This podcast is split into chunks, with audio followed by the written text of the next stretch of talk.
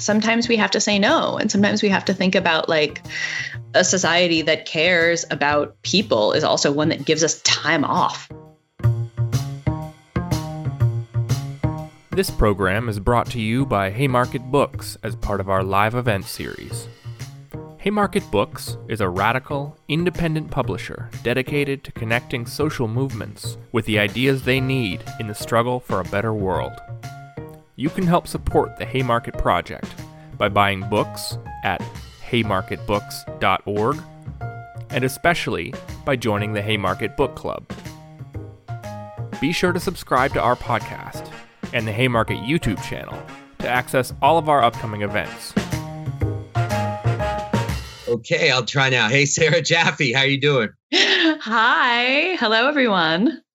Hello, everyone out there. So excited to be doing this. This is awesome. Sarah, I think you are a generationally important reporter. And so I really do appreciate the ability to interrogate you on your latest tome, which uh, which I enjoyed greatly. Um, the book is Work Won't Love You Back, How Devotion to Our Jobs Keeps Us Exploited, Exhausted, and Alone.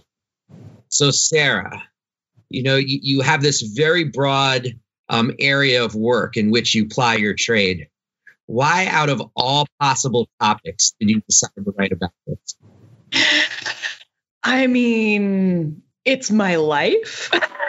I kind of spend so much of my time um, working and then thinking like, I work too damn much. I need to stop working. And this was true. You know, I, I've before I was a journalist full time, I was in, in various jobs in retail and food service and all of that stuff. And like, I, when I finally finished journalism school, got a job in this benighted industry, um, my working conditions kind of hadn't changed that much. And that was like a wake up call, I guess, that made me start thinking about this stuff, that like, the idea of loving your job might actually have more in it for your boss than it does for you. Mm-hmm. You know, just for everybody listening, you know that I may or may not know that I'm a sports writer. We are going to get to talking sports with Sarah Jaffe. Yeah. I mean, there actually, there's a whole chapter on sports in the book. We are going to talk about that. Um, hopefully it'll spawn uh, Sarah getting her dream fulfilled of a job on sports radio. Um, you know, so. I actually applied for an internship at U S A Hockey Magazine um, when I was twenty-three, and I did not get it because they gave it to a dude who played college hockey. Oh, man. I know, right? Sexism but, lives. Wow. Now that's we, we're going to we're going to get there. I'm telling you, we're going to talk about that. Um, yeah, Sarah, I sent you um, an article earlier today that was a nineteen eighty-one expose from, oh, I think, no. like the Tampa Bay Times of a word that's not exactly in vogue these days, and that's workaholism or being a workaholic. They were talking about it as if it was, you know, something that you need to fight to avoid, that it was bad for you. I want to ask you, that was nineteen eighty-one. I want to ask you, why and how have we changed so much since nineteen eighty-one from workaholism to passion and all yeah. the things you describe in your book? The article is like how parents can spot a future workaholic plus a self-test on workaholism. Here, I have it pulled up, of course, on my desktop because I'm obsessed with it. A number of journalists could have been handed this assignment. We all know journalists have a high number of workaholics in their ranks. Um, it's so amazing because it's like literally all of this stuff that they're they're listing off as these traits of being a workaholic are now just like what you're supposed to say about yourself at a job interview. You know, when they do that thing where they're like, oh, so what's your biggest flaw? And you're just like, I just I just love my job so much that that's my biggest flaw. Um, I, I find this so fascinating. And of course, this is nineteen eighty-one, right? This is the year that Ronald Reagan broke the Air Traffic Controllers Union. Um, so much has changed that has a lot to do with Ronald Reagan breaking that Air Traffic Controllers Union. And the you know, the shift from the sort of industrial era work ethic of, you know, you go to your job, you get paid, as this article says, it's something like, um, where is it? ninety-five percent of the adult population will quickly admit they work only to live. The other five percent, those who live to work, are workaholics. um, yeah, because that's like the holdover of like, yeah, when you go to work in the factory or whatever, then you, it, nobody expects you to like it, although these days apparently they do.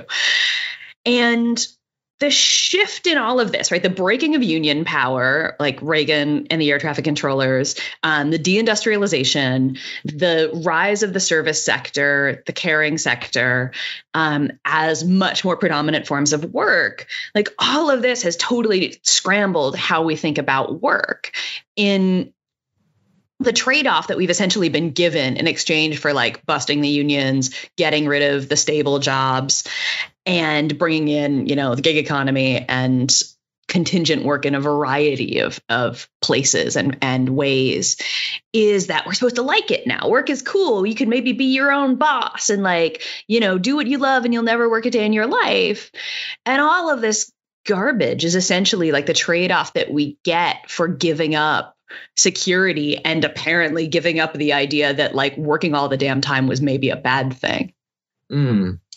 Yeah. What industries that you see right now um, are particularly susceptible to, I guess we could call it um, emotional class manipulation mm-hmm. of your, you know, of, uh, of your work ethic, basically? Yeah. I mean, so I, in, in the book, I traced this to sort of um, two places. And one is the way we talk about women's unpaid work in the home. And the other is the way we talked about sort of artists as, as unique, special, magical geniuses. And this connects up to the sports question, which we'll get to. Mm. But like, so the one that I'm thinking about the most these days, though, is teachers. Right. Because every newspaper in the country, I think, has written at least has run at least one op-ed and probably an editorial board, you know, actual opinion piece and all of these other things about how the teachers need to just get back in the classroom and it's safe and follow the science, often like running like literally right next to an article about how um, case, COVID cases are up, especially among younger adults. And like, I was literally reading both of these things in the Chicago Tribune this morning. So I'm, I'm freshly thinking about this. And like, the, so this round of blaming teachers, like kids are going to fall behind if they're learning remotely and they need to get back in the classroom and it's safe. The C D C says it's safe. The C D C, which is changing its regulations based on, you know, the political pressure because Biden wants all the schools open in his first hundred days, even as, again, COVID numbers are back up because it turns out when you reopen restaurants for indoor dining, infection numbers go up. I know you all are very shocked. So blaming teachers, though, has a really long history and it's really gendered, right? And I love the way that Megan Erickson wrote about this in her book, Class War, where she talks about the failure of teachers being like the failure of mothers. It makes you not just like bad at your job, but like a bad person. And this kind of, like you said, like emotional class manipulation um, is used so intensely. Like, don't you care about the kids? And if you cared about the kids, you basically won't care if you die a lingering, horrible death of COVID nineteen, as long as your kids' test scores get back up. Mm-hmm. And like, you know, it's the same story we've been hearing about the way people have talked about teachers for the last several decades. And, you know, recently teachers unions have actually been doing a good job of pushing back on that. Um, John and I were talking before we turned this up. The last time I did a, a Haymarket Books event was with uh, Stacey Davis Gates of the Chicago Teachers Union and Sarah Nelson of the Flight Attendance Union. But, you know, and I talked to Stacey for a story not that long ago, and she was saying, like, I've never seen a school that could make up for systemic failures of government, but they expect us to do it every time. Mm-hmm. Wow. Yeah, I was just I mean, I was just hoping we could build on that because I wanted to ask you um, how teachers ideologically combat that yeah. like, while retaining their solidarity and their union power. Yeah, I had so much fun because I write about teachers and their labor a lot. This is obviously um, a major part of, of militancy in the labor movement in the last ten years has been led by teachers. But I did some history reading that I hadn't read before when working on this book. And I found like so many times over the course of the last hundred years of teachers unions in America, that over and over, they find a few of the same things work. And that is organizing in the community as well as in the union, organizing alongside parents and students, organizing alongside like working class issues and around racial justice. So like the early Chicago teachers, um, well before collective bargaining, were doing things like researching who wasn't paying their taxes in the city in order to find the funding for the schools.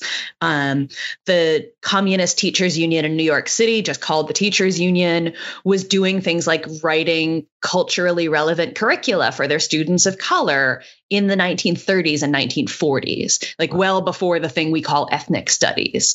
And they were getting red baited out of the schools for it, but you know, we'll leave that alone.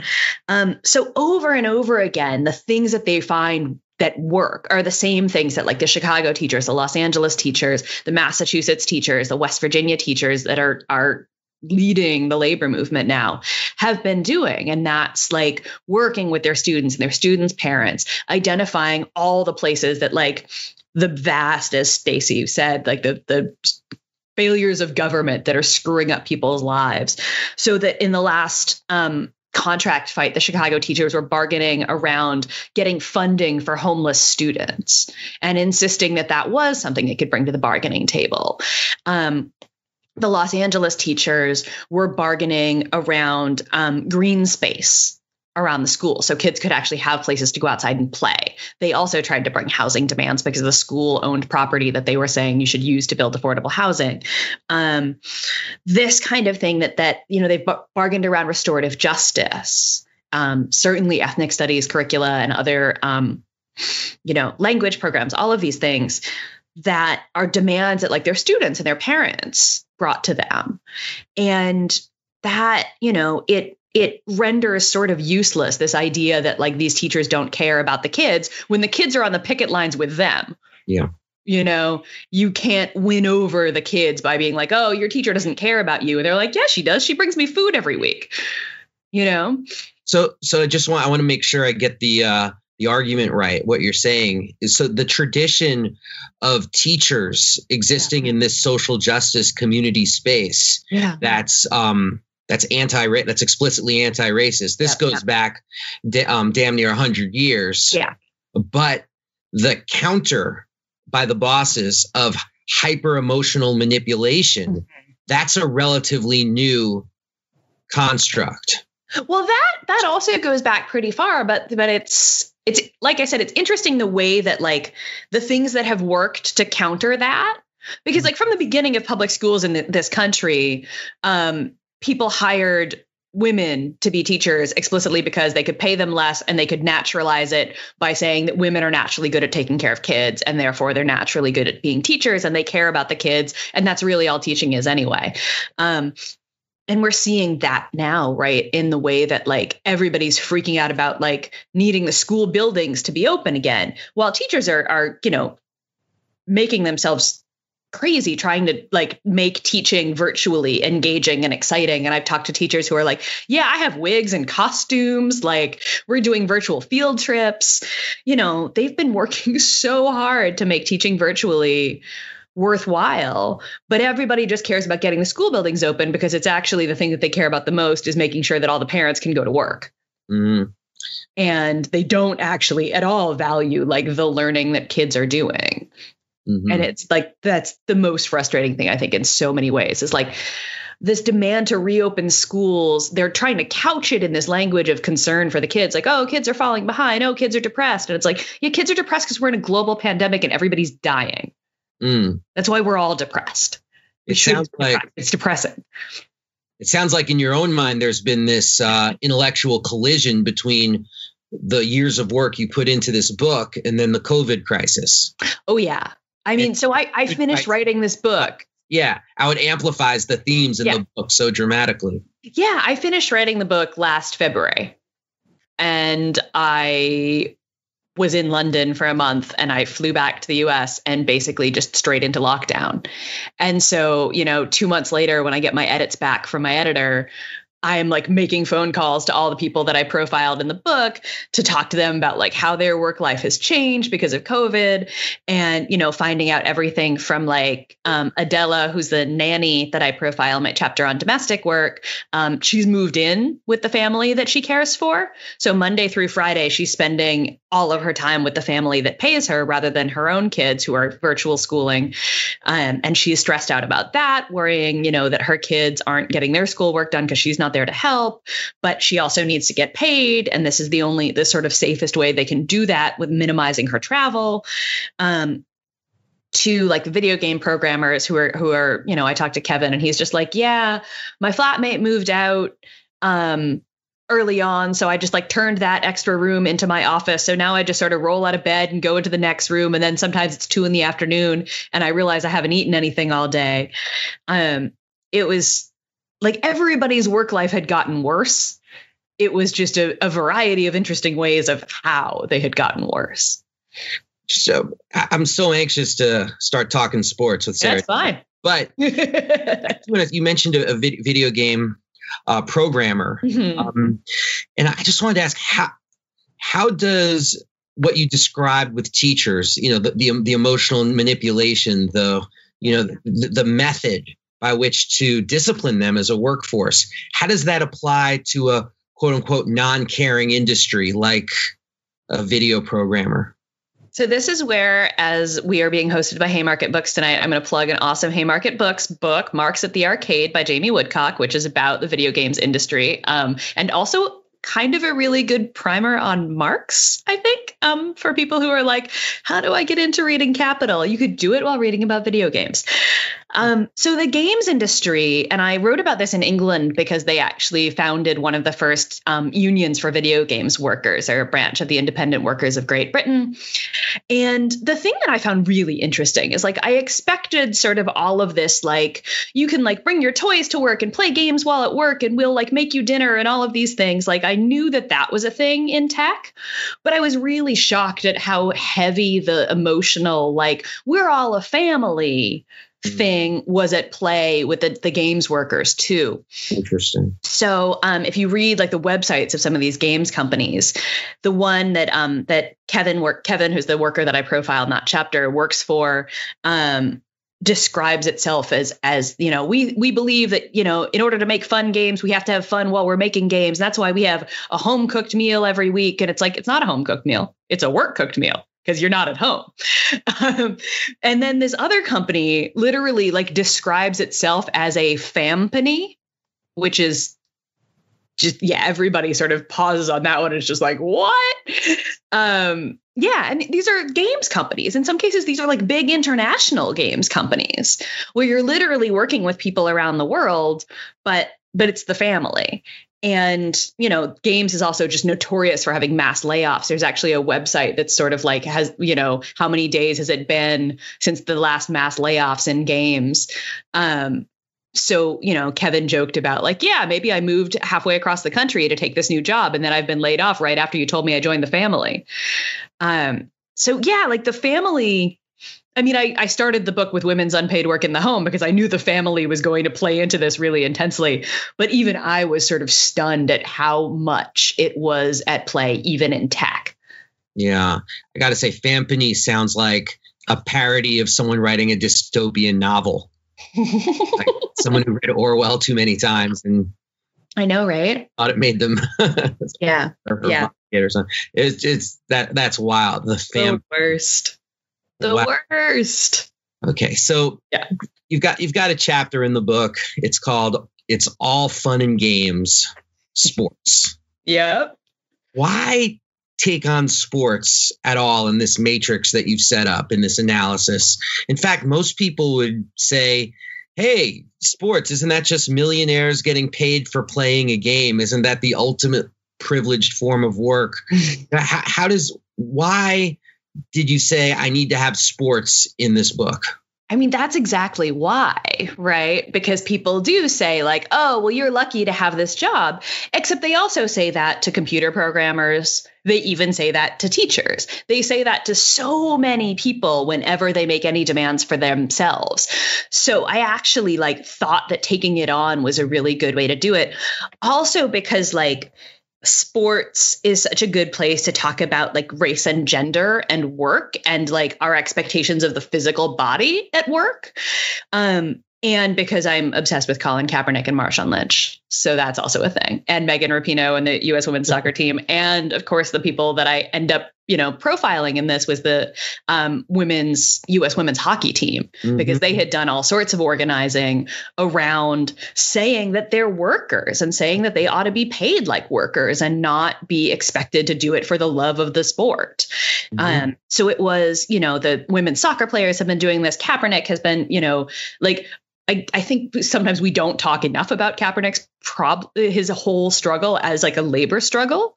Um, you know, and my obsession with Marshawn Lynch is um, I'm just here so I don't get fined, which I actually have a T-shirt somewhere around here. I bought the T-shirt from him because, of course, he made a T-shirt because, yeah. of course, he did.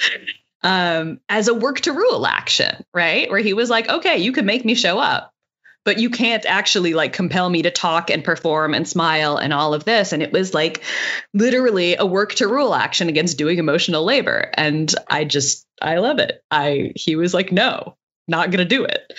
Amazing. I've never thought of it that way. What you're talking about also makes me think of um, when Cal Ripken Junior Uh, broke Lou Gehrig's record for consecutive games played, and he really wasn't very good for the last five hundred to one thousand of those games. Yeah.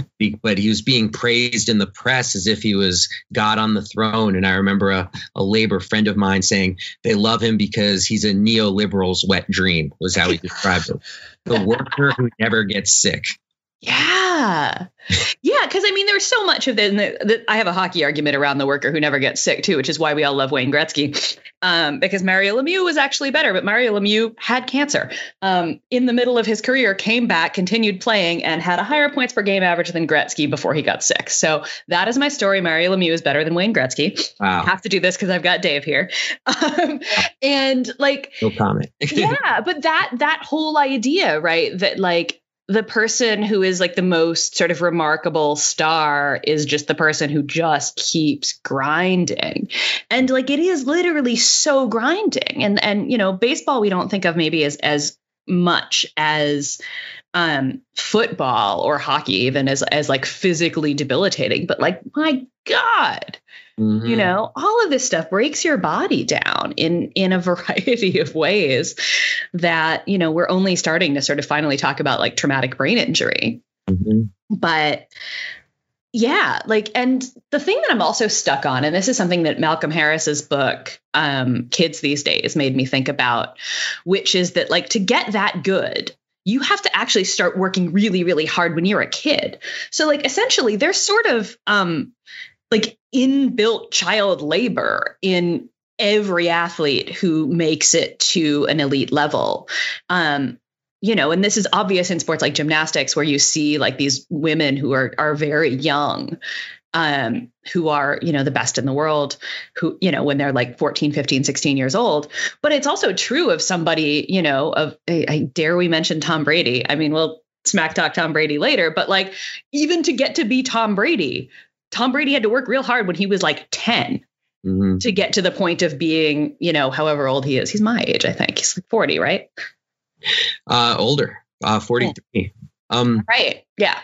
I mean, he's, I also kind of think Tom Brady's a devil robot, so maybe he's not even human. Well, we'll, we'll get to the um, satanic roboticness of uh, Brady in a moment. Our least favorite person. Yeah. Not, not, not a fave of mine for sure. Yeah. But, but it's it's interesting, like like about integrating sports into this um, argument yeah. is really interesting, particularly women's sports. I mean, depends mm-hmm. on a great deal of moralism. Yes. Except less for the purposes of what they call growing the sport. Mm-hmm. You mentioned the N W H L, and I'd love to hear more about that. But it's also, this is what was exposed this last week in the N C double A tournaments in San Antonio and Indianapolis, where, you know, the picture was taken of what the weight room actually looked like for the women. And it was like some dirty yoga mats and a couple of dumbbells. And then the men's tournament, it looks like you just stepped into a professional environment, yeah. like, as an N B A environment. So, you know, the, the, but, but that argument that that's, that's pounded mm-hmm. towards women athletes. Yeah. Like, this is part of being a trailblazer, of growing the sport. They've been having to hear this now for, for decades and decades. Yeah. Yeah. Yeah. I mean, Mia Hamm was, was the trailblazer. I remember her because every girl my age remembers her, and Brandi Chastain, right? Like I, like I say those names and like mental pictures of those moments pop into my brain, right? Like, I'm sorry, but like, yeah, those trails been blazed. They've been the best in the world since I was a kid. Like, when do they actually get treated like the elite athletes that they are? And like, especially in these cases, when we're talking about these locker rooms and stuff, like literally the good equipment exists because the men get to use it. Mm-hmm. So we know it's there. Like, why did the Women's World Cup take place on AstroTurf when the men are playing on grass? You have the stadiums. It's not like they don't exist. The only reason to do this is like literally to say, you know, fuck you to the women. Like, it's it's just that simple and annoying that like you really just don't actually want to even give them the same stuff. Like, it would cost you nothing. They will sell out the grass field state, the grass stadiums. I promise you, because they do regularly. Like, the idea of it is just infuriating. Like, at least when they're arguing that like there isn't as much of an art, an audience for like pro women's sports, you can like sort of make that argument that there isn't as much money because it's not coming in. That's mostly bullshit too. But like, when the equipment exists and you just don't let them use it, you're literally just being assholes. You know, you literally just believe that women deserve less. And it's, yeah. And, but the moralism, I think this is such an interesting point, because it is just, yeah, you know, do what you have to do to grow the sport. And this is like women's hockey. One of the reasons that I wanted to write about this is it, it is sort of like women's pro hockey is now where like women's pro soccer was when I was nineteen. You know, it's just starting to get taken seriously. It's just starting to be an international competition. Um, a couple of countries, the U S and Canada, basically are really good and everybody else is lagging behind, um, which is a reason for more investment. And the women are just like, they're looking at what the soccer players have been through and saying, like, we're not going to wait around and play nice. We're not going to, it's not going to take us twenty years to finally say enough is enough and refuse to play in shitty conditions. We're going to actually refuse to play in shitty conditions now and say there is an audience for us. We are this good, and pony up the cash.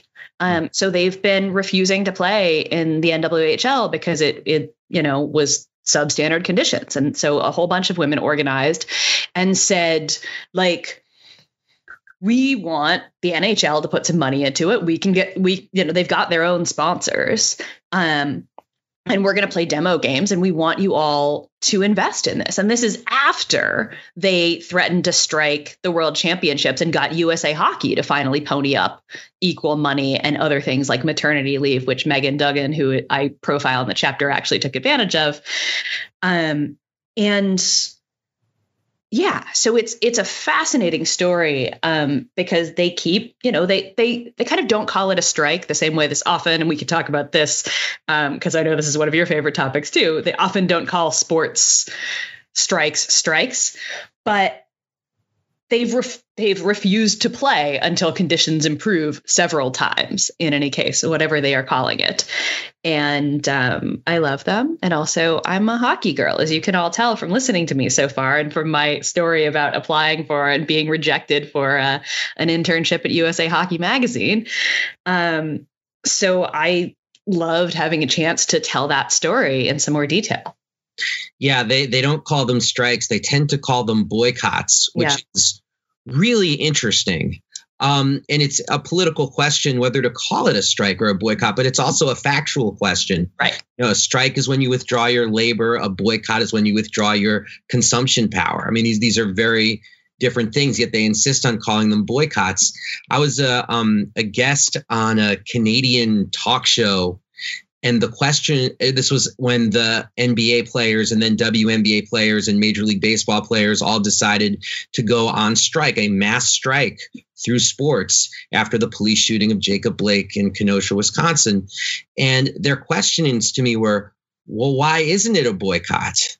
And why don't we call it a boycott? And I gave some answers, you know, kind of like what we talked about, like factually, that's just wrong, et cetera. And I got this really interesting note from somebody, I wish I could remember his name, yeah. saying that another reason why they call it boycotts is to diminish the labor, mm-hmm. make it seem like this is yeah, something yeah. you're doing for fun. Like I'm boycotting a water park.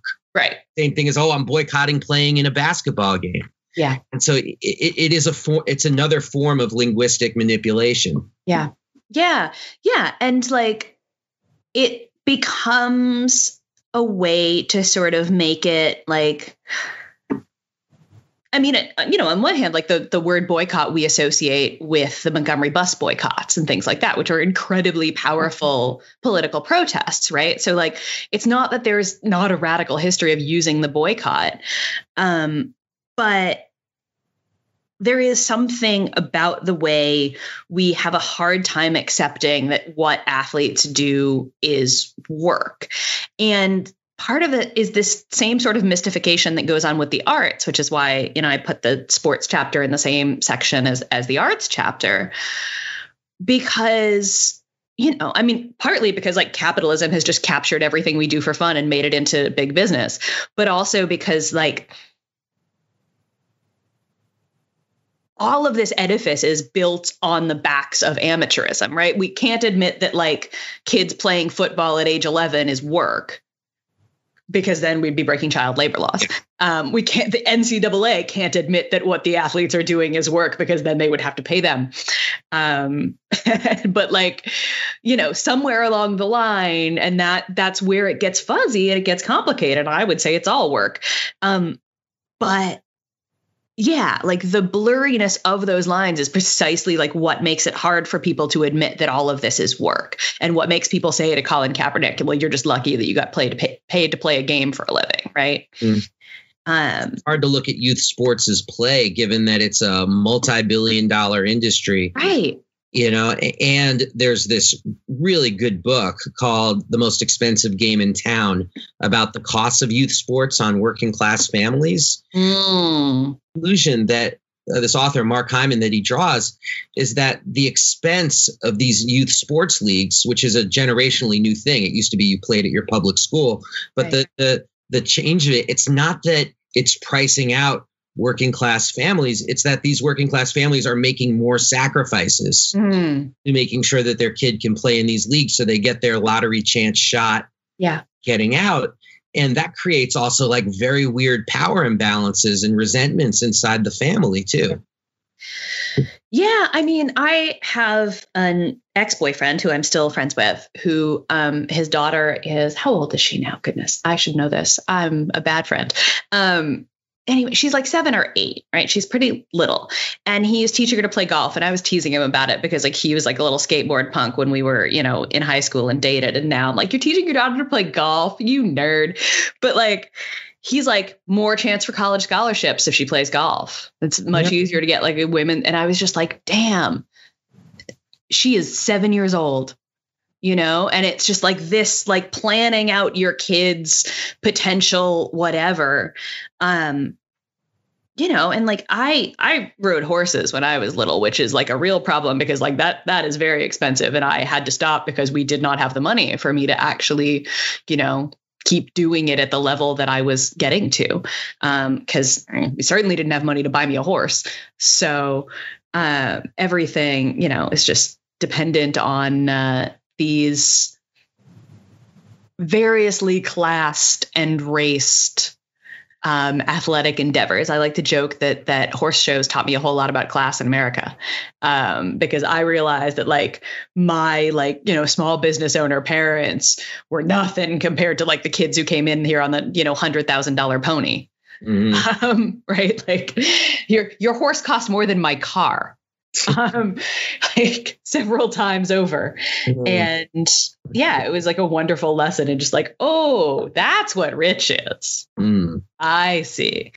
Um, yeah, like I, the, the, the pressures and the layers of, of just like sort of sanctimonious garbage about it too, is just infuriating. And like the N C double A is of course the worst at that. Right. And that was my next question for you. N C double A. I mean, you talk about an institution that depends on moralism, guilt, or even outright repression oh. uh, as a way to keep these athletes in their place. Yeah. And to keep them from thinking of themselves as workers, um, or to try to limit their ability to express themselves as workers. And I mean, the N C double A is such a train wreck that um, this is someone I know who knows stuff in the N C double A circle. He said that there were people in the N C double A who were um, slightly relieved when there was the expose about the difference between men's and women's conditions, because yeah, it was yeah. easy to fix and then take credit for. And mm-hmm. it got people's attention away from the hashtag that was going around. What was it? No N C double A exploitation. Oh no, the N C double A doesn't own me or something like that. But there was yeah. a, there was a hashtag that was going viral. Yeah. Um, and uh, that's what they're truly worried about. Yeah. This idea of these athletes seeing themselves Um, as workers. What's what's your response in terms of word association when I say N C double A? Um, trash fire, honestly.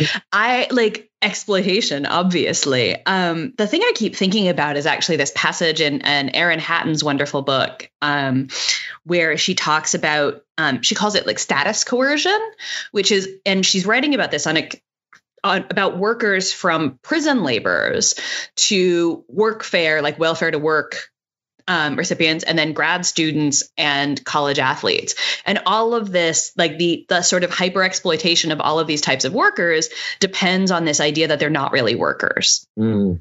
But so she's taught, one of the athletes that she talks to talks about like walking into, I forget what it was. The book is right there, but I'm not going to page through it.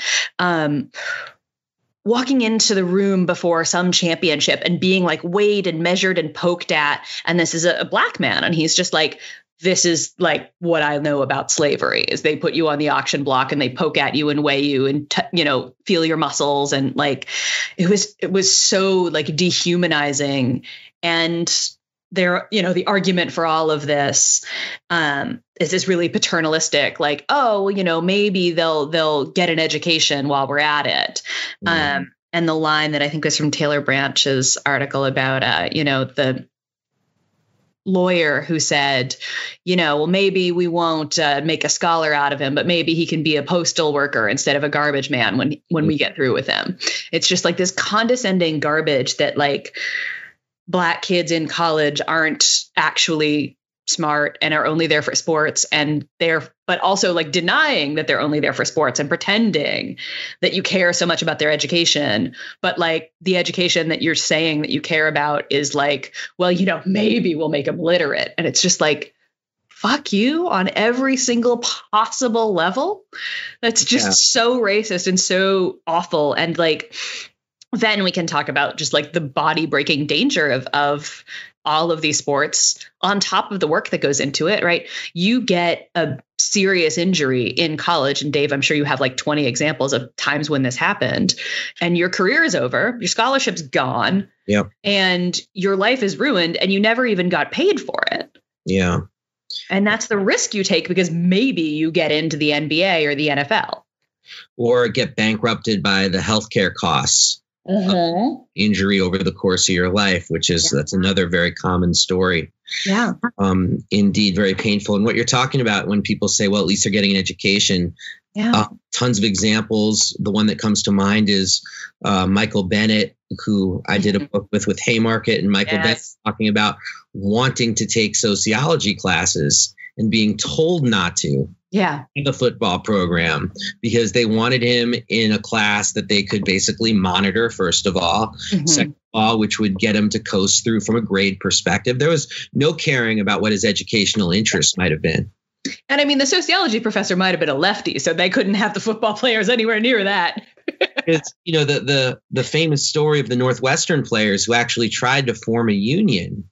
Um, it, it all started with a couple of the players being in a, it was a law labor class. Mm-hmm. They left. They won't the, make that mistake again. Yeah, and labor law. Yeah, I know, right? Like, and, and so yeah, like, no, and, and Kane Coulter, I think, still works for the A F T in Wisconsin, right? Like, he's a, he's a, he's. Right. Um. So the thing about that too is that you know who Joe Biden put in charge of, as the N L R B general counsel, at least the temporary one, until the permanent guy is confirmed, is the person who wrote the decision that the Northwestern football players were workers. Mm. So I'm like crossing my fingers we get some uh, some some fun things out of the N L R A or N L R B rather. Yeah, the, I'll tell you the the N C double A is like the boat in Jaws. It's taking on water. You know, the the the players represent the shark, and yeah. they are gobbling that right now. They are taking on water from all sides. Yeah, and and like COVID again has just made this all so much more obvious, right? Where like the players are like being forced back in, having to like sign contracts that, you know, if they get COVID and get sick or die, like it's not the university's fault, even though they might lose their scholarship if they refuse to play. Mm-hmm. Um, it's just, oh my God, it's so infuriating. So no wonder, right, that they've been talking union and and strike and exploitation and all of this stuff more this year than ever.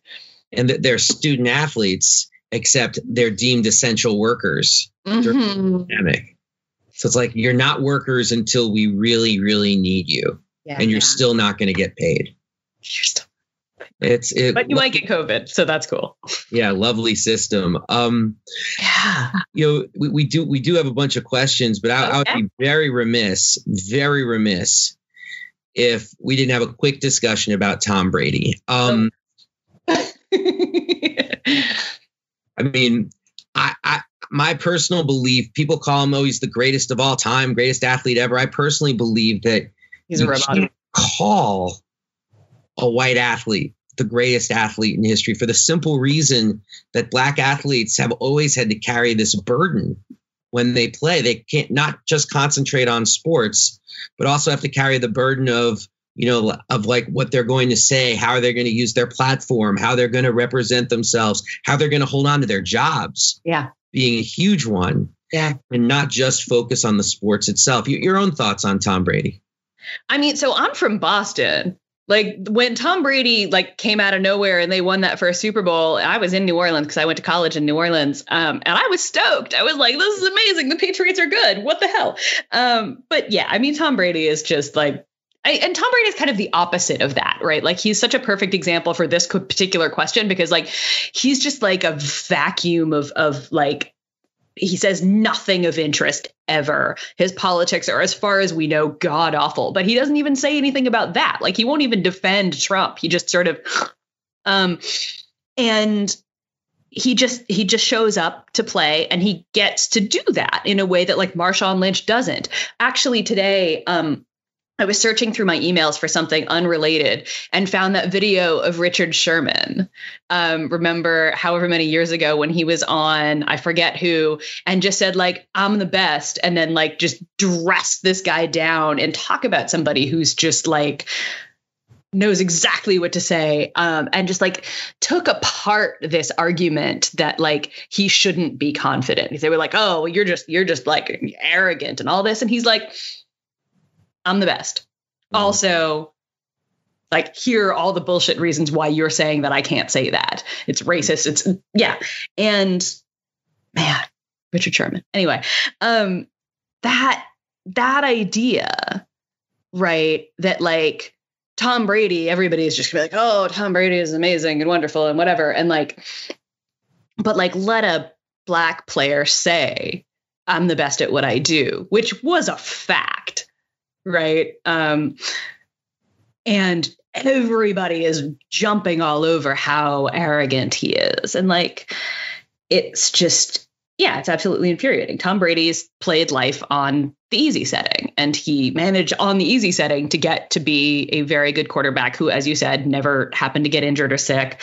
Um, and yeah, that's, that's a thing. But like, It's, when do we even let a black quarterback be a quarterback? I mean, for first, yeah. like when the hell, right? Only Who have we even allowed to get there? I mean, look what they did to Kaepernick. Um, Only twenty twenty-one, you're asking for the moon. But I, I know. I'll say it's um, what you're saying also is what it's just a reminder of what made Muhammad Ali so electric. Uh-huh. Saying sixty years ago, I'm the greatest of all time. I'm the greatest at that. You know, the white sports writers hated it, but it had this electric current. Mm-hmm. Even a lot of the black press didn't like it. They said, oh, no, this is going to hurt us and hurt the image of the race man, as they called it. But you, it actually had an electrical current that went through all the young activists who were at that moment, you know, taking to the streets. Amazing. And he was also correct. He was entirely correct that he was the best of all time. Um, and yeah, um, we have not seen anybody close to that good in the however many years it's been since the last time he stepped into the ring. It was just something so um, moving to me that um, people in S N C C, when they formed their political party in, um, in Mississippi, their slogan was, "We are the greatest." They took the "I am the greatest" and put a put a plural on it. Yeah. It speaks to my labor. One, one more question for you, Sarah. I know people have their questions, but how can I not ask you probably the question you've gotten the most, but I'm just so curious about it. Um, have you ever had a job that you absolutely loved and it didn't love you back? It maybe even broke your heart a little bit. Oh, yeah. I mean, I'm a journalist. This job breaks my heart every day. Um, it's exhausting to work this hard constantly. And, you know, I don't have a job per se right now, right? I'm a freelancer. I have a fellowship, which is awesome because it's not a job and they just support my work. But like, I, you know, look around all the time. And I've been joking a lot this year that like everyone's a labor reporter now, which is great because then I don't have to do all the work, but also um, incredibly frustrating because I've been, I, I, like, I identify a lot with some of these women athletes because I feel like I've been like bashing against a brick friggin' wall for the last ten years to get people to care about the things that I care about. And now when they care about them, they call somebody else to write about it. And it's just like, ah. So yeah, I mean, this, this job is incredibly thankless. Um, and I, I, you know, I joke that I wrote this book because it's my life, but it, it, you know, it sits there as a reminder to me that like, Sarah, you get to have a life outside of this. And it's been really weird because like having the book come out in a pandemic when literally like, I don't have much of a life outside of this. I'm living alone right now. Like the only thing going on in most of my days is work and interviews about this book, which are also work. And it's really hard to like separate myself from it at all. So if I get like a nasty comment or somebody writes me an angry email about it, or I see a bad review or whatever, like it's that much harder to shake off because I'm just here in it. And there's just like nothing outside of work right now. Mm. And so, yeah, it's just like, oh, I, I kind of go like, why do I do this to myself again? Um, and then I have a really cool phone interview with somebody and I'm just like, oh, this is why I do what I did. I talked to a Google union member today and it was really great. And he was really interesting. So like, that's why I keep doing it. Your, your life is kind of, still very good. Your life is kind of like a one person play. I mean, you're, you're, you're selling this book, which your life has become the personification of in, uh-huh. in COVID. What a pretzel. Indeed. Indeed. Okay. Well, um, let's get to some questions here. By the way, the, the idea of, of feeling like people aren't getting in, like, 'cause, you know, sports and politics has exploded too. So it's, yeah, I know, I know. It, you started a whole uh, thing, Dave. I love that. Um, and I'll also say like, um, you know, Rebecca Traister, she writes this great piece about Andrew Cuomo and why he's a crappy politician. And but you've been you've been writing about that. You've been and talking about that in public about that for years and years and years. Ten years. Okay. Ten years. I'm just saying. OK. All right. So I have a question from uh, Keith Rosenthal. All right. Question for Sarah. I said, I, I've I've heard you say work won't love you back, but people will. How does search for meaning and work relate to alienated, competitive relations that people find in society? Yeah, I mean, I think the thing that happens when work becomes love is love becomes work. And I mean, my obvious example of this is dating apps, which are just designed to be like a job interview, which is why they're awful. Um, they're also awful because they're not designed to actually help you find love, because if you find love, then you're off the app and then Tinder doesn't profit off of you anymore. But so, right, when we let capitalist social relations invade every corner of our lives, um, it's that much harder to like be a human. And this, you know, this, the way that like, so many of my friends are people that I know from work, from this god-awful industry that I hate, um, even though it's full of wonderful people like Dave, who I do love. Um, and, you know, it's it's hard sometimes when that is your life and that is your social circle. And this is like, you know, I sort of need to have friends around me who understand what I do, because otherwise they just kind of look at me like I've got three heads when I'm doing a, you know, phone call with an Amazon worker at, you know, eight p.m. on a Sunday, because that's when they're off. Um, I need people to understand that, but also like it does narrow so much about your life. And I think one of the things that makes organizing powerful actually is that it is about connecting with other people and turning that connection to a form of power that the boss can't actually co-opt. Mm-hmm. And that's the, you know, that's the thing about um, not just labor organizing, but sort of social movement organizing in general. I don't think, and I wrote about this in my first book, um, I don't think that it's an accident that the social movements of the last ten years or so, so many of them have focused on, on being in public space together with other people. So whether that's like the movements of the squares in Europe and in Occupy, um, in, in Tahrir and Gezi in, in Egypt and Turkey, um, or the Black Lives Matter protests of the last year, where people are camping out, taking space, um, in the U K right now, where where um, comrades are fighting a really draconian policing bill, um, some folks took over a former police station and have occupied it, um, and people are are coming out and holding vigils in spaces. Um, and this is is that desire for connection, which is amplified even more by the fact that we've all been locked down and sort of, you know, pulled away from people in the last year.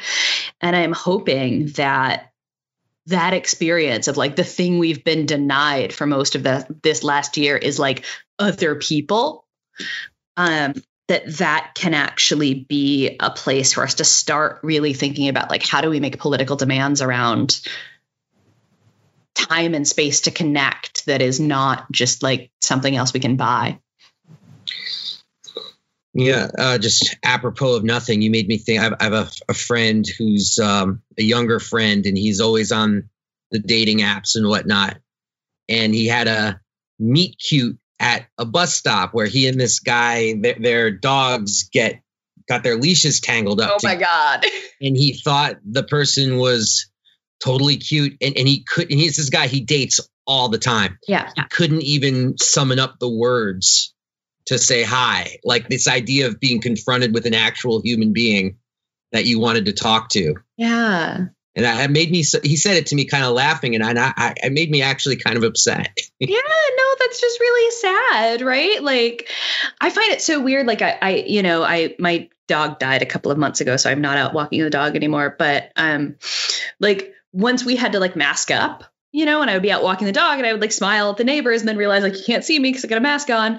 And, you know, there's, a, there's that, like, I feel like I've, I've started smiling much more intensely. So you can see like the eye smile. Um, but yeah, like the, the way that like, you know, we're sort of used to moving through the city with headphones on and our heads down. And what if we didn't? Right. Um, yeah, that's just. Wow. What if we didn't? Um, Gaia Croston has a terrific question. Um, she said, can, can y'all talk about the nonprofit industrial complex? Oh, we can. Yes. I have a whole chapter in this book on that. And I have so many feelings, um, because yeah, like it's, it's built on people's very real desire to do something meaningful, change the world, um, have a job that feels real and like it matters, and like literally to be not in the pursuit of profit, right? Like when we talk about nonprofits, um, that's that's appealing. And yet it replicates so many of the worst working practices. And and sort of just like we were talking about with teachers and with athletes, like you're lucky to be here. Um, if we give you anything, then it's going to hurt the members, clients, patients, whoever it is that we are supposedly serving.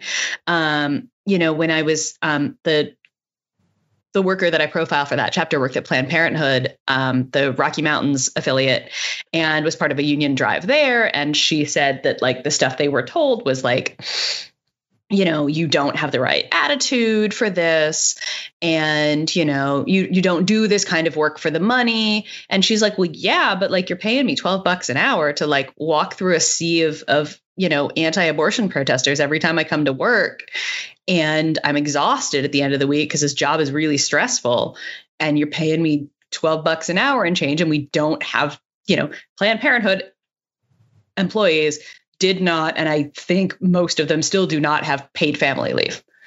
Wow. What the hell, guys? Come on, you know? Um, yeah. And so we actually, and it's not an accident that like one of the unions that has organized the most new bargaining units in the last year is a nonprofit professional employees union, and also other unions that, you know, organize nonprofit workers.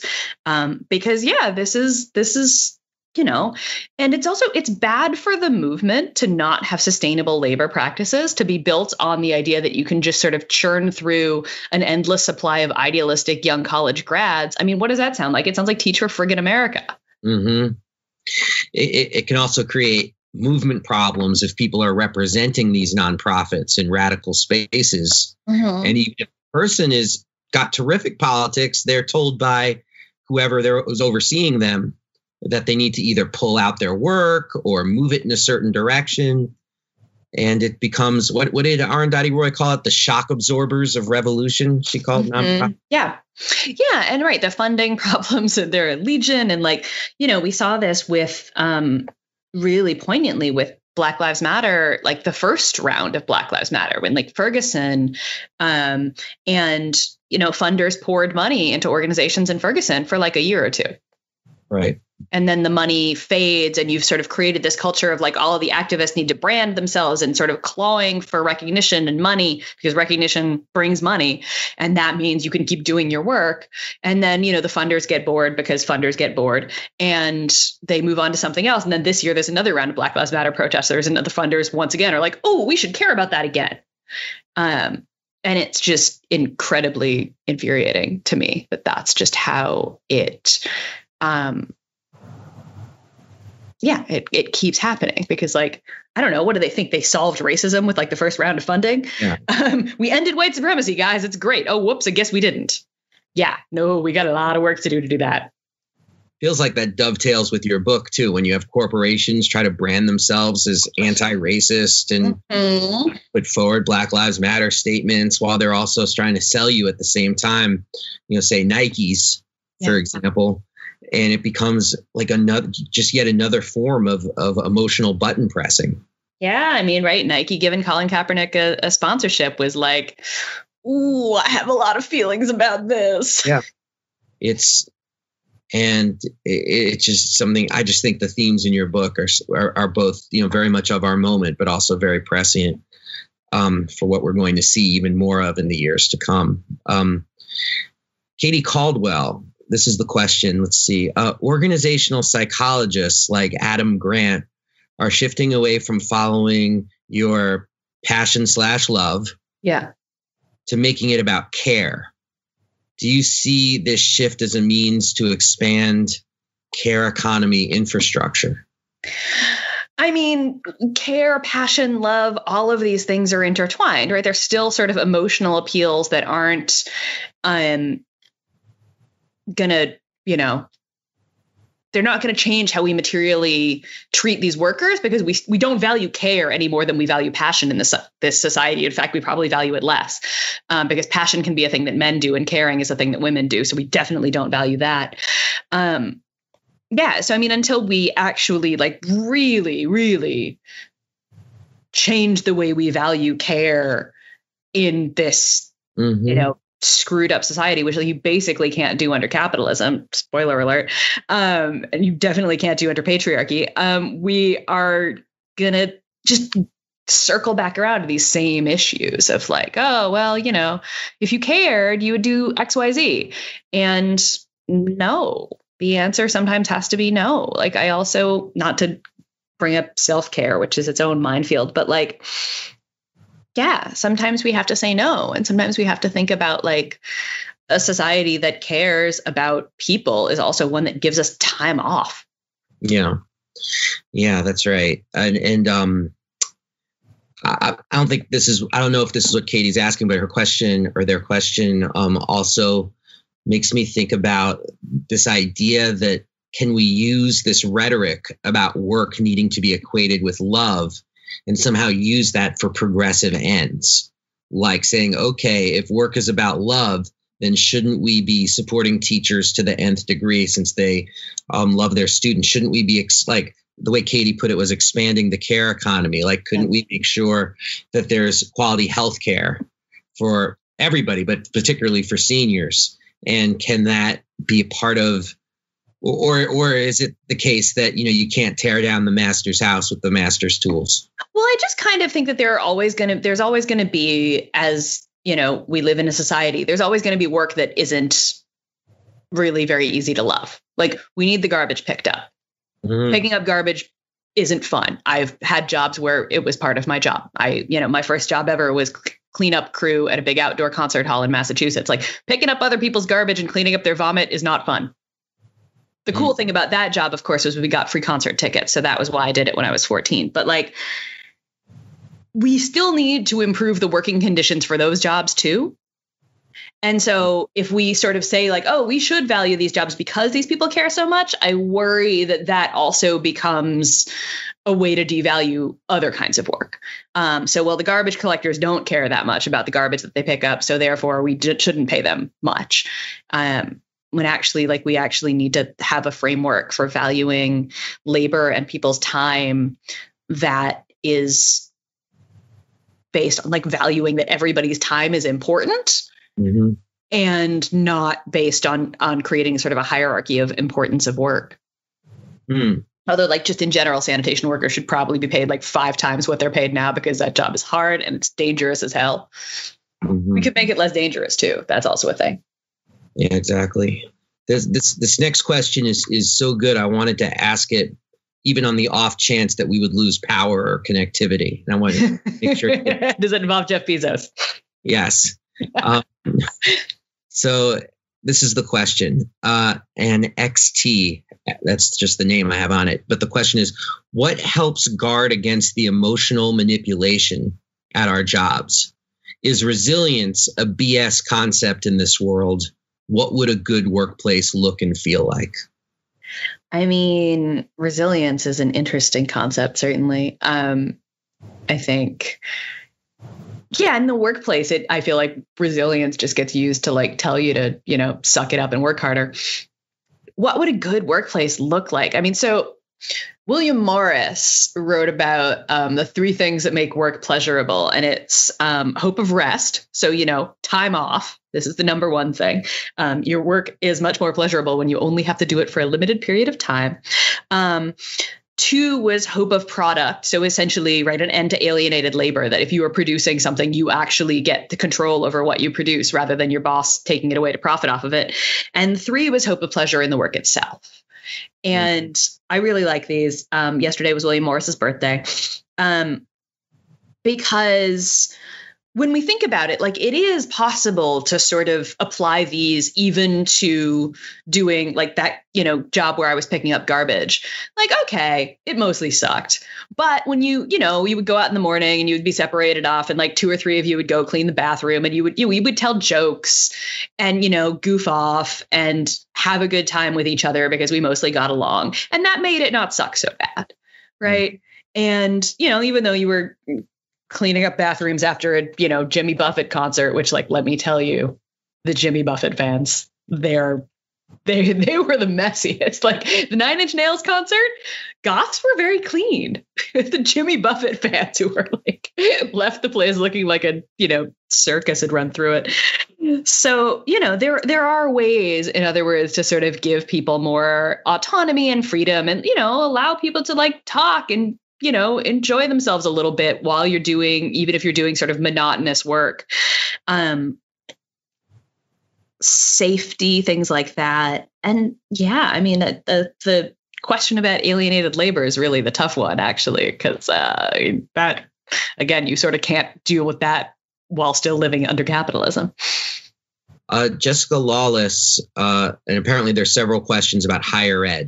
Oh, yeah. And Jessica Lawless asks, can we take higher ed to task like sports? There is yes. an explicit relationship between the appeal to emotional labor and quote unquote loving one's job, while also a relationship between love and fear when mm-hmm. it comes to labor organizing and fighting back.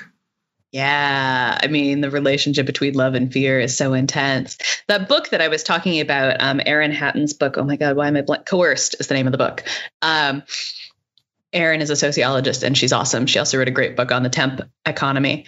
Um, so the the way that um, relationships, particularly among grad students, can be really coercive um, because like you have an advisor who is, she explicitly studied grad students in the sciences where a lot of the time the things that they were working on were like not only research that was going to be published in a journal, but like research that was probably going to make somebody a lot of money. Like, I don't know how many grad students worked on the COVID vaccines, but probably a lot of them. Um, so their advisors would do things like keep them on longer, like not let them finish and defend their dissertations because they were doing such good work in the lab that the advisor was getting, speaking of alienated labor, um, getting benefits out of having them there, um, all of this. And like, there were, you know, a couple of people that she interviewed that had explicitly sort of left their advisors and basically had to leave the entire field because that advisor, um, without a letter of recommendation from your advisor, you're screwed. And yeah, so the like the intense amount of control in these personal relationships is like the first thing I think of when you say love and fear about higher ed. Um, and then just in general, um, last week on my podcast, um, Michelle and I interviewed Joe Grady, who is the president of or the um, general secretary of the University and College Union in the U K. Um, and they are in the middle of like twenty different fights because, you know, higher ed right now is going through all of the same garbage around reopening in person that that, um, you know, K twelve teachers are. And also like universities are all looking to cut budgets and use COVID as an excuse to get rid of troublemakers. And so there have been campaigns around like, you know, I know anybody on this call is going to be really surprised to learn left-wing professors who are threatened with losing their jobs for being too critical, fun things like that. Um, you know, the, the working conditions in higher ed are one of the easiest places to sort of point to uh, in terms of like degradation of the professions over the last thirty, forty years. Um, you know, Margaret Thatcher eliminated tenure entirely in the U K. In the U S, something like seventy-four percent of undergrad classes are being taught by adjuncts, grad students, and otherwise contingent faculty. Um, the whole thing is a nightmare, and it's all just getting more expensive at the same time. Yeah. So, you know, everybody's got a crap load of debt that, you know, Joe Biden still won't forgive, even though he could. And meanwhile, they, you know, the teachers that are doing the teaching of these expensive educations are in worse working conditions. And that probably doesn't make their teaching actually, you know, easier or better. Um, but I'm sure that they're still working their butts off to do it well. And, you know, the, the adjunct is just like the epitome of this, like mm-hmm. hope labor. I haven't talked about hope labor that much on this call yet of, of, um, which is a concept from communication scholars Kathleen Kuhn and Thomas Corrigan of the work that we do in the hopes of getting like the good job later. So like, you know, college athletes, high school athletes, middle school athletes are doing hope labor, but so are adjuncts who are hoping to maybe get that tenure track job and grad students, obviously.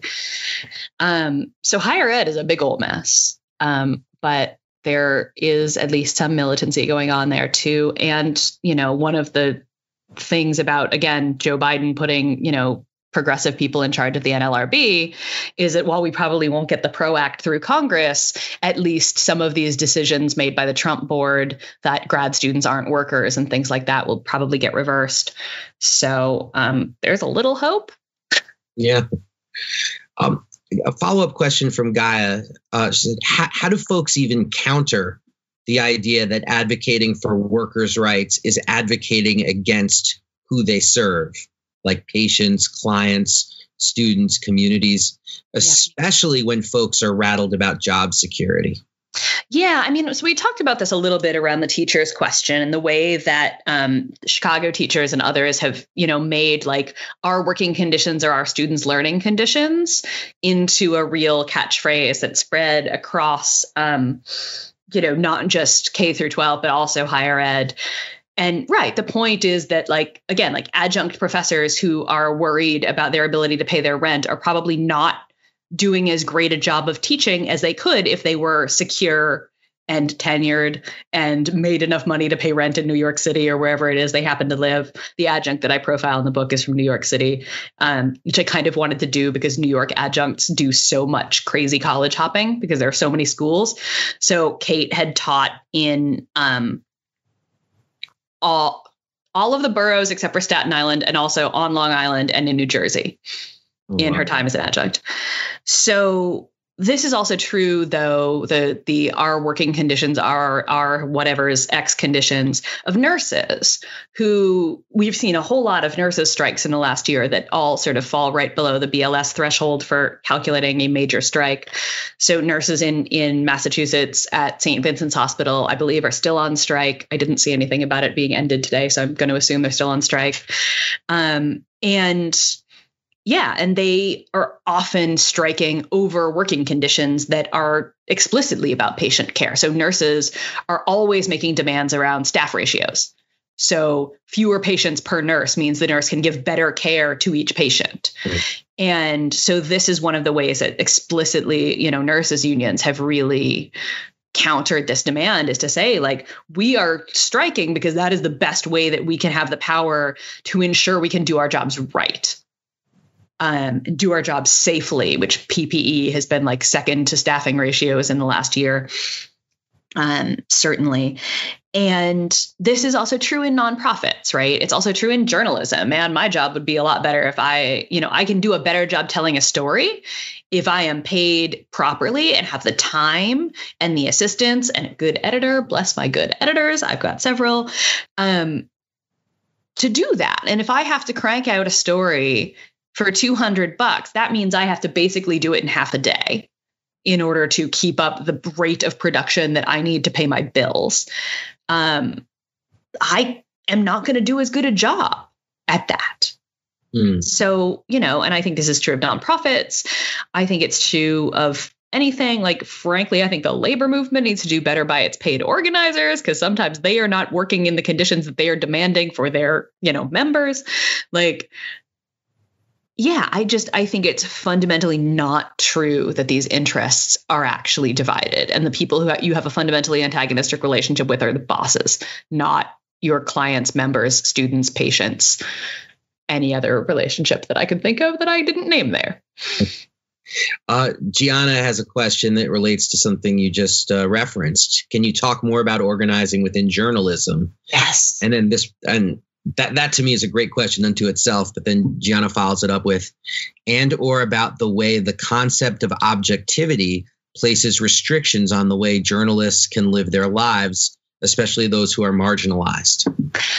Yeah. So this past week after the shooting in Atlanta, I saw some people um, talking about the fact that reporters who spoke Korean and were familiar with Atlanta were actually being told that they were not objective and couldn't cover the story. So instead, they were sending in white people who don't speak the friggin' language because that's smart. Um, I mean, that's like an obviously ludicrous example, but it happened because if you have any characteristic that isn't being a white guy, sorry, Dave, um, you are assumed to not be objective about that set of things. So that is just a whole bunch of garbage. And like, honestly, my friend Kai Wright, who is a wonderful journalist, is now at um, W N Y C. And he talks about this as actually being something that's slowly changing a little bit, right? Because I know Kai for, through The Nation, which is where I know Dave, um, where, you know, we work at an explicitly left-leaning, and, you know, The Nation is a big tent, but it is left of center at the very least, and sometimes, you know, does issues on socialism and publishes people like us.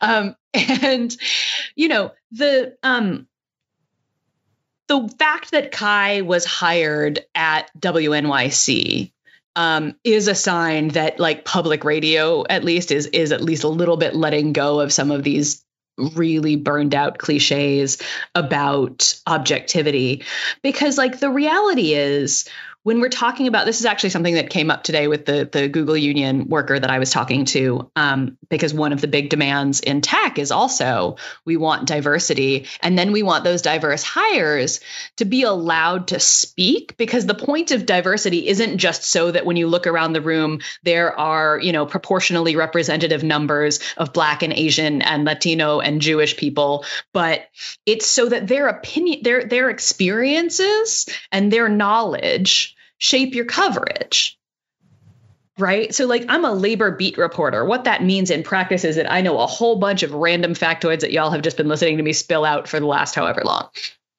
Um, that is a set of expertise and skills that I bring to the job. I'm also a woman, which means I've dealt with the last forty years of being sexually harassed all the time. That's just, you know, that's something I know about as a labor beat reporter, and also something from walking through the world with this body.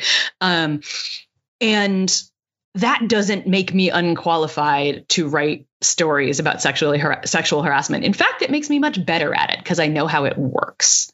Um, because I, too, have had to organize to get a sexual harassing boss fired.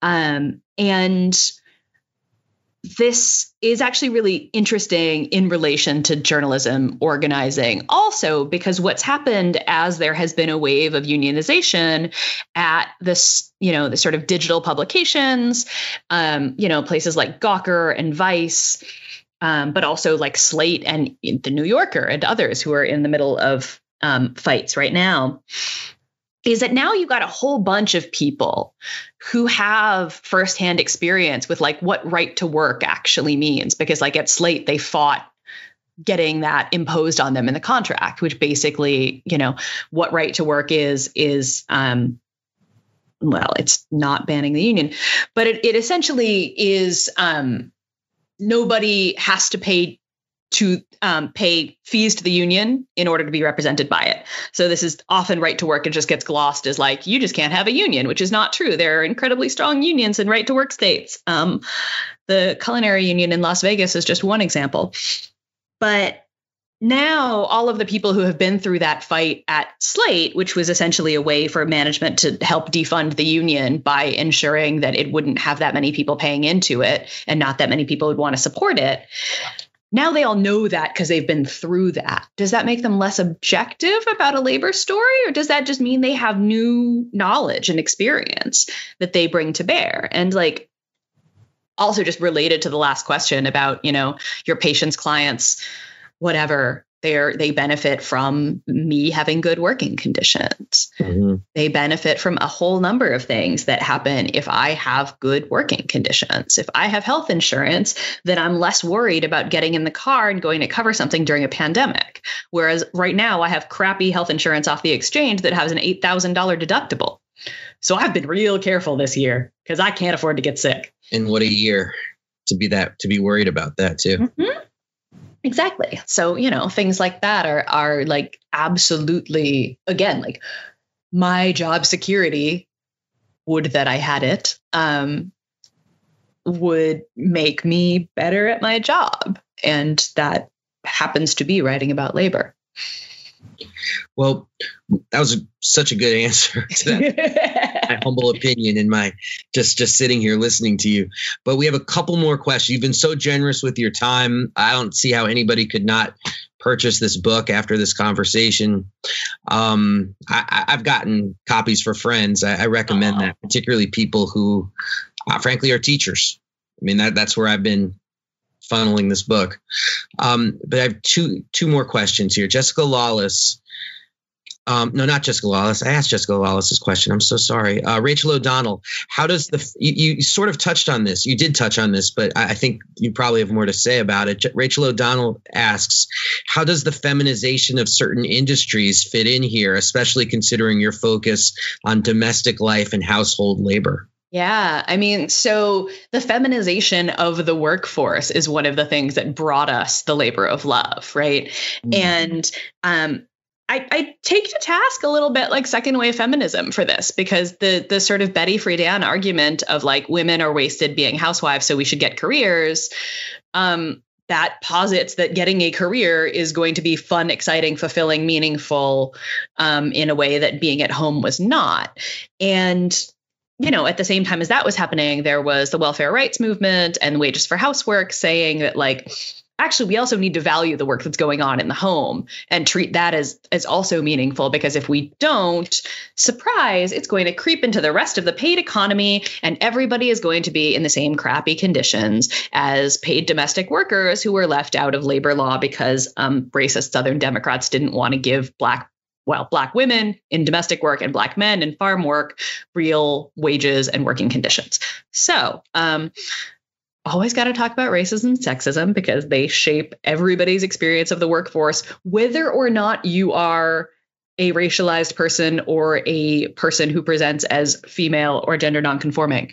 Um, if you allow people to carve out a certain type of work as less valuable, not needing to be paid, not deserving of protections, those conditions creep and they get everywhere. And right now, like, look at Uber, who's trying to, you know, take Prop twenty-two across the country yeah. and cut deals with whoever in order to make it happen.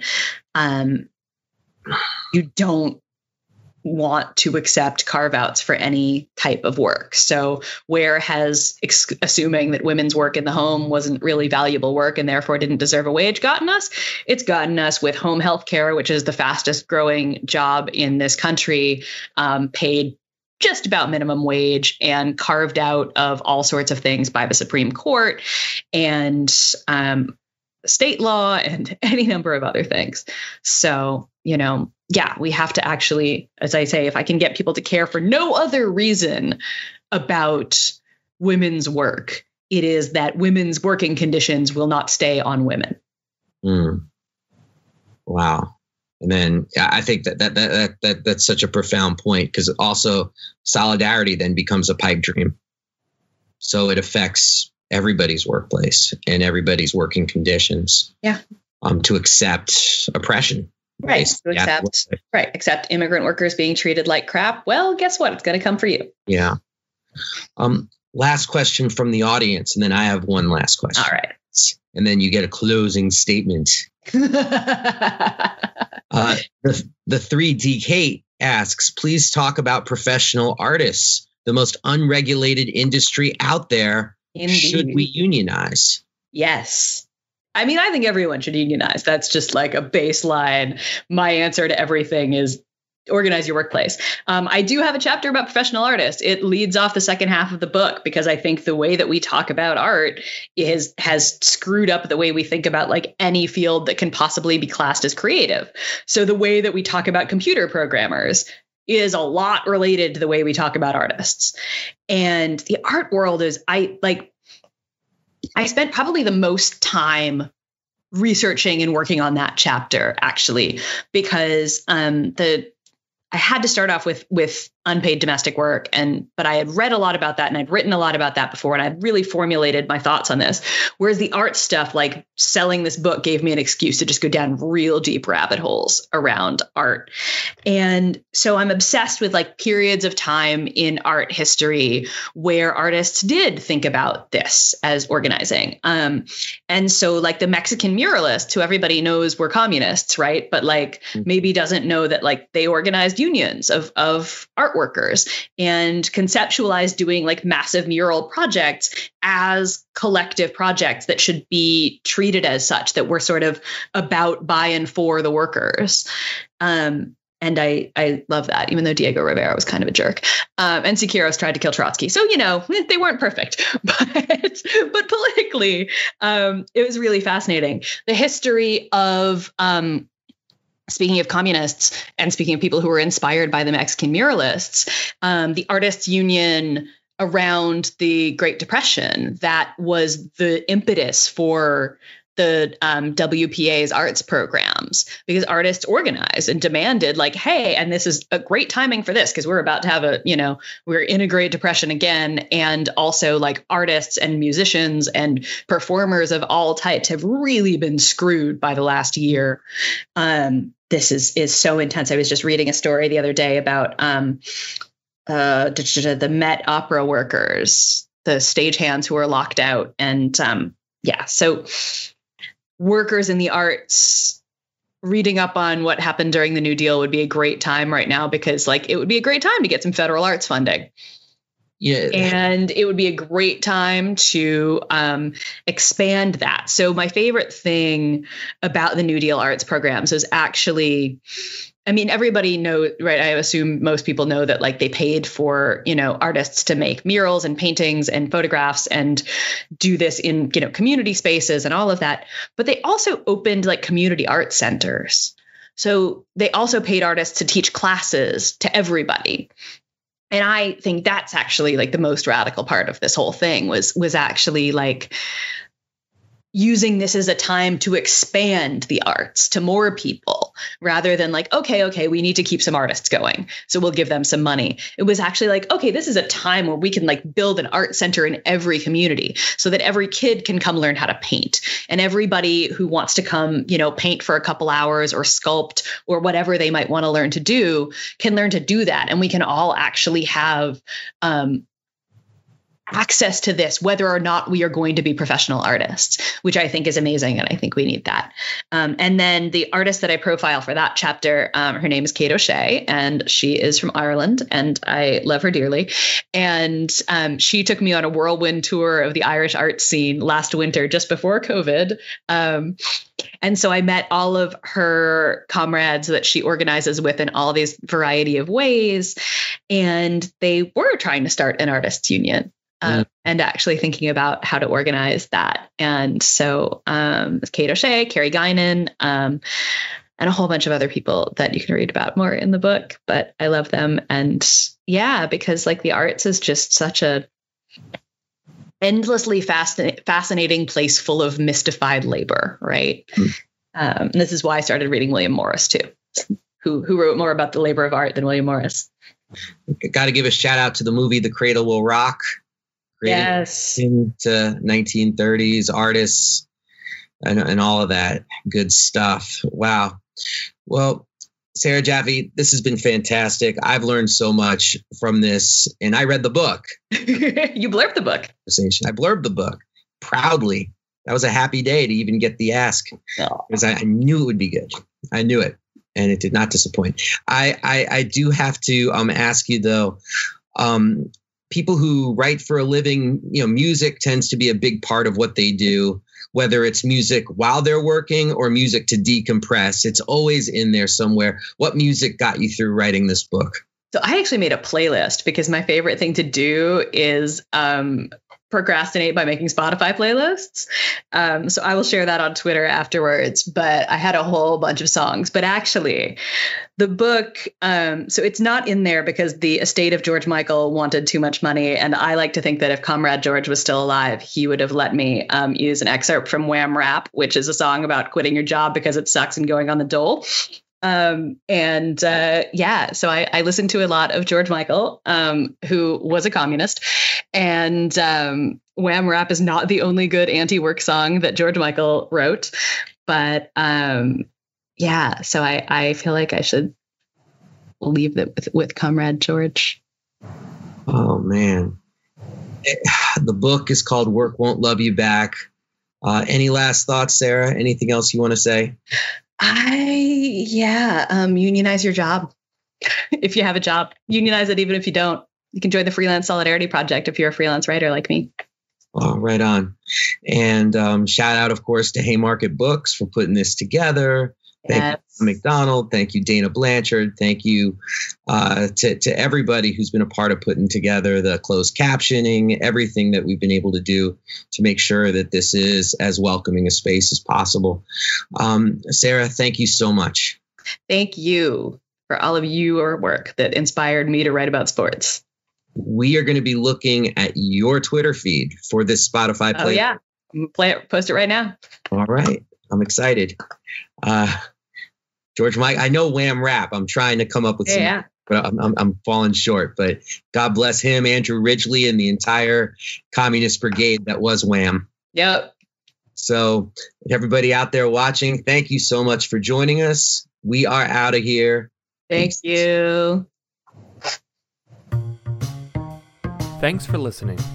If you liked this episode, subscribe to our podcast and to the Haymarket Books YouTube channel, where events like this one are hosted live.